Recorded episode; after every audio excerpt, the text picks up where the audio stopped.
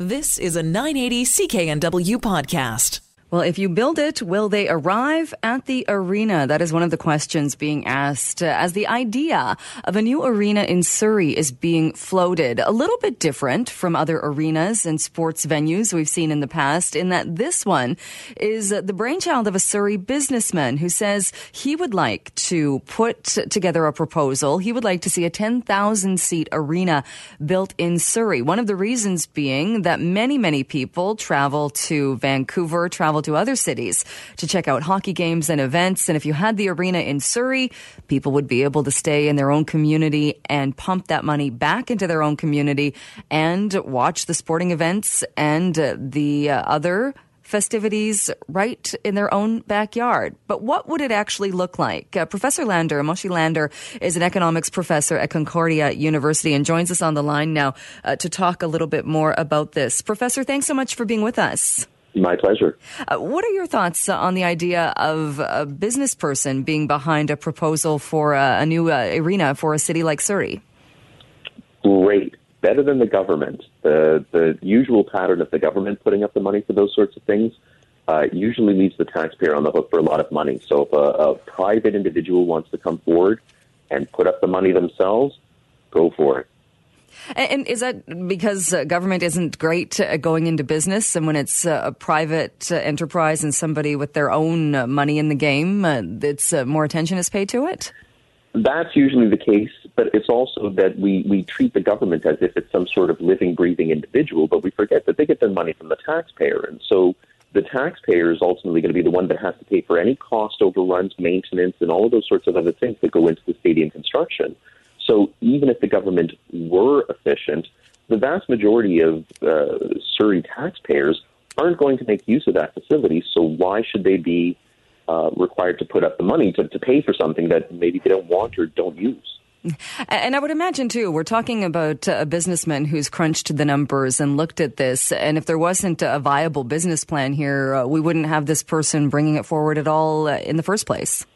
Correct. So again, he he's prepared to take all of the risk on himself, as long as he doesn't start looking for tax concessions, tax breaks, government handouts, and those sorts of things. Then, if his analysis says that it's a viable project and he's prepared to assume that risk, then good for him. Uh, there was some talk. I think the mayor of Surrey had said that there could be uh, some kind of agreement in that uh, Surrey uh, might offer up land for the project, but that's still in the, the early phases. What about the idea of the city uh, giving either a break on the land or giving up the land for it? Yeah, so that's where the problems usually start. Then, if, if the the business person is looking at this land as a possible site for an arena, part of his calculations are that that land is an attractive site. So it's not just that he views it as being a profitable venture, but that he's viewing it as a profitable venture at that particular location. If the city could make use of that land for something else then and profit from it themselves, merely handing the land over to the business person is effectively handing taxpayer money over. And like I said, that, that's usually not something that works out well. Right, because taxpayers, if it was used for something else that was profitable, uh, that brought money back into the city, that would be something that would benefit all taxpayers, not just uh, people who go to the arena. Correct. The, city could just sell the land to a developer who wants to build a 30 floor high rise building, whatever it is that they would have done when they sold the land.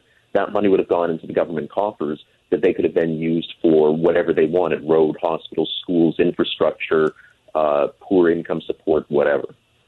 Uh, have we seen anything like this, or have you seen anything like this in, in other cities?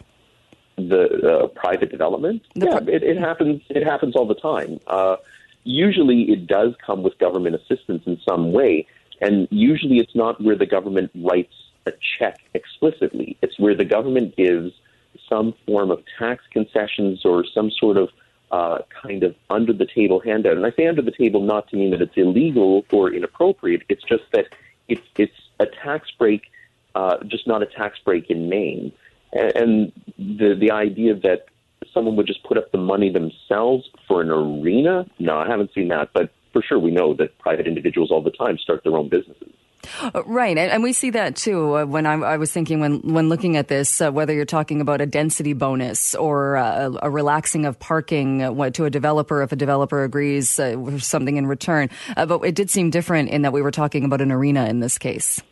Yeah, so you know the the new hockey arena that was built for the Edmonton Oilers was a third of the money was put up by private individuals, and the other two thirds of the money came part explicitly from the, the government itself, but also part from uh, basically the owners of the Edmonton Oilers would receive some of the property tax that was generated by surrounding businesses created because of the arena.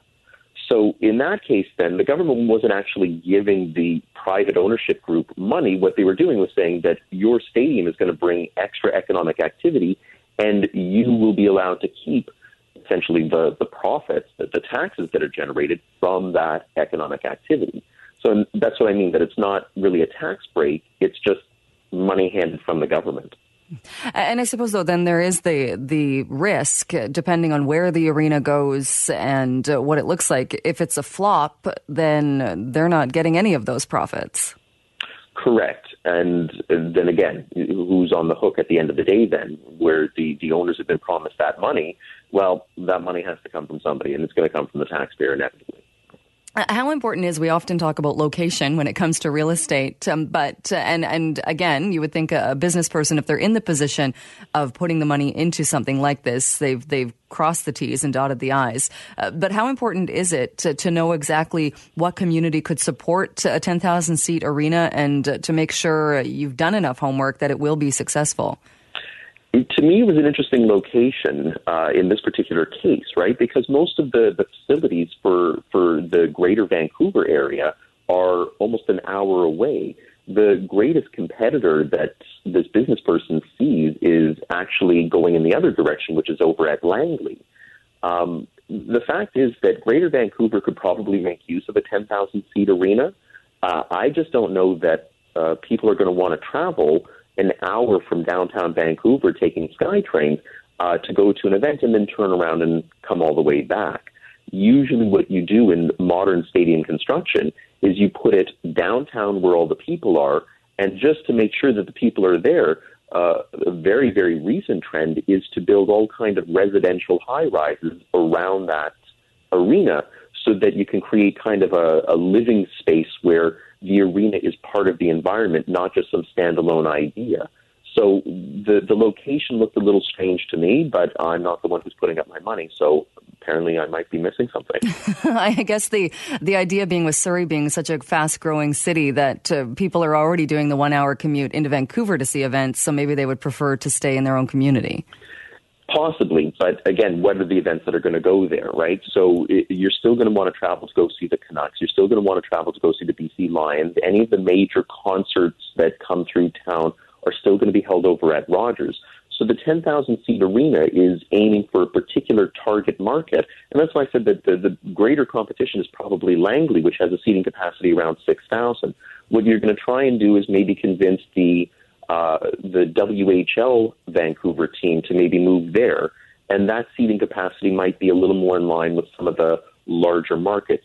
There's talk that Vancouver Canucks uh, minor league affiliate might be moved from Utica when their contract is up and come to, to Vancouver. So uh, those could see 10,000, but uh, again, you're not going to talk the, the major concerts. It's going to be the second tier events. It's going to be the Disney on Ice that comes to town. So uh, it, it's maybe not something worth traveling an hour for. Well, we'll see what happens. Uh, certainly a lot of talk uh, of this uh, at the moment. Uh, Professor Lander, thank you so much for your time this morning. I really appreciate it. My pleasure. Have a great day. All right, you too. Uh, that is Professor Lander, who is an economics professor at Concordia University talking about the idea of a 10,000 seat arena in Surrey. If you live in that area, what do you think about that? Would you like to have a 10,000 seat arena? You've been listening to a 980 CKNW podcast. Listen live at cknw.com, the Radio Player Canada app, tune in, Amazon Alexa, HD radio at 101.1 FM HD2, and on the AM dial 980 CKNW.